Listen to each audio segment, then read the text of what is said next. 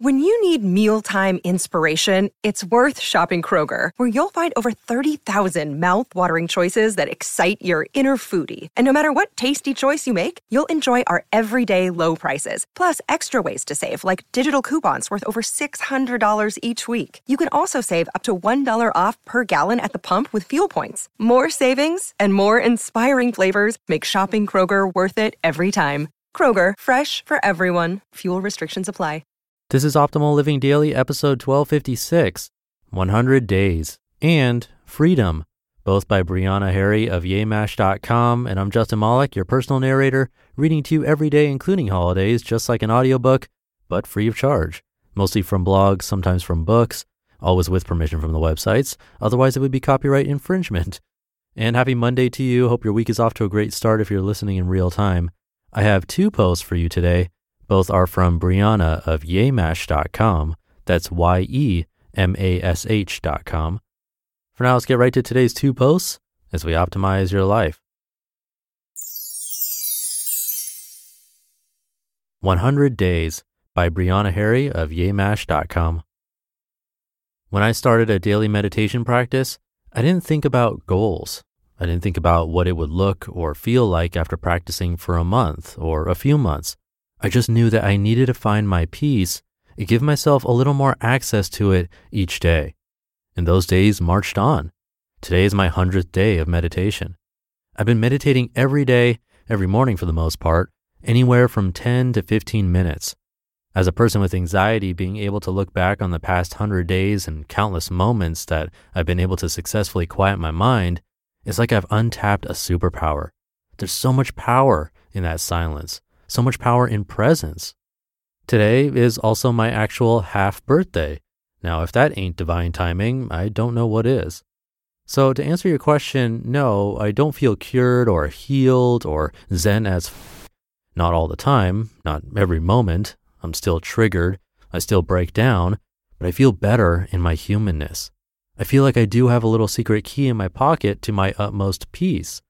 It's the simplest thing, but no one seems to know about it. No one seems to realize that a lot of times change isn't needed. Most times. All this uncomfortable shifting and repositioning to be different, it just isn't necessary.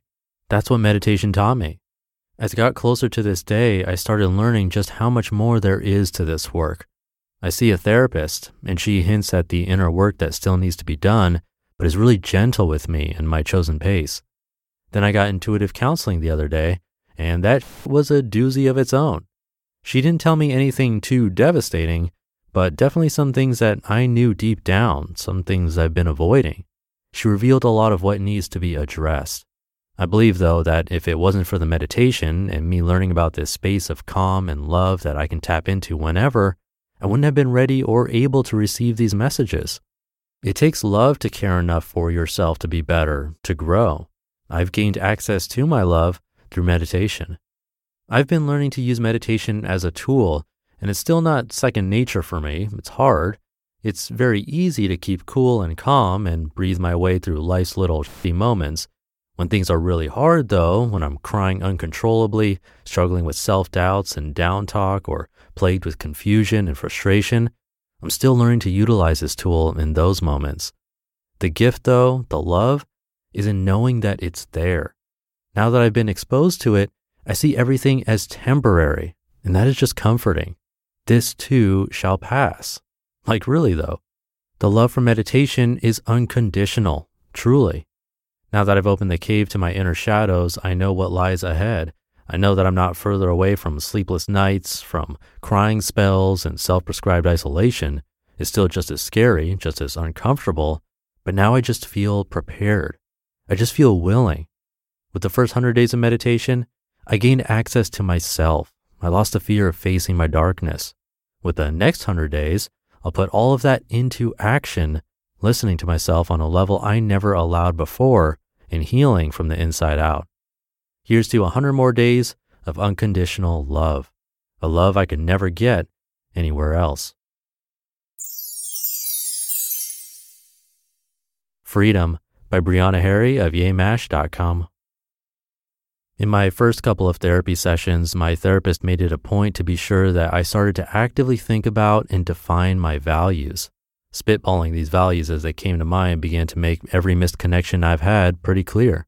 For my relationship with my parents, my friends, my past partners, I started to see very clearly why I disconnect from them. I don't know that I'd ever made an effort to define my values before this point, so this process really helped me to learn a lot more about myself. She framed it by asking me what's important to me, what is essential for me to feel. My very first thought freedom. In that particular context, we were discussing how I want to feel as a result of my interaction with others, how I wanted to be treated by potential partners, my peers, my friends, family, colleagues, everyone. Freedom was my first thought because I thought about how much I don't like to feel obligated. I also thought about how much I shut down when I experience judgment. There were other values that I added to the list, but saying out loud that freedom in particular is important to me has started to reshape my thoughts and behavior. In spaces in the past where I was made to feel limited, I didn't really know the reason I rejected those moments. I knew I didn't like how I felt, but that was it. I'd feel my nose wrinkle up or feel that little tingle in my chest, but never knew to read those physical sensations as emotions. Now, with that phrase readily in mind, freedom is a core value of mine. I'm much better prepared to set a tone for how I want to be treated before getting to the point of rejecting a moment completely. It's been feeling like great progress, but I just realized that there's more to it. I'm a firm believer in treating people how you want to be treated until you learn how they want to be treated. I also believe deeply in the law of attraction that what we put into the universe is always returned to us. With this in mind, it hit me the other day that freedom, being a core value of mine, has to mean more than just what I'm willing to receive. I have to give freedom. Me reacting negatively in spaces where I don't feel free was not only teaching me what matters to me, but also teaching me to catch myself and avoid treating others in a way that impedes upon their freedom. I need to feel like I can be my whole self. So I need to make sure that I am a space for someone else to fully be who he or she is. I need to not feel judged for my thoughts, my actions, and my beliefs. So I need to make sure that I'm not judging others' thoughts, actions, and beliefs. I reject the feeling of obligation. I don't like to be made to feel like I don't have a choice in a matter. So I need not to make others feel obligated. I'm thankful for having the realization that defining my values was only step one. I'm thankful for now knowing that my values aren't just about me and about what I demand from my connections with myself and others. I have to do the work of building myself and my character around what is important to me so that my values, like freedom, aren't just flowing to me, but flowing from me in my connections with others. You just listened to the post titled 100 Days and Freedom, both by Brianna Harry of yemash.com. I love that quote, that adaptation of the Golden Rule, where she said, I'm a firm believer in treating people how you want to be treated until you learn how they want to be treated. Such a good point. And it's funny, if you've seen her videos, you wouldn't think she deals with anxiety, and that's probably true for most people I know who have anxiety. It's often not something you notice in them. And her daily meditation practice sounds like what I did after graduating from business school. I had a condition that sounded like it was stress related, if not completely caused by stress or anxiety, so I did the same thing, practice meditation daily. I tend to go overboard, so I did like 30 minutes a day for over a year. And really, I think it helped, but she did a great job explaining how I felt, not cured or anything like that. It doesn't work that way, but I do recommend trying meditation if it's something you've always been interested in. But that'll do it for today. Have a great start to your week, and I'll see you tomorrow where your optimal life awaits.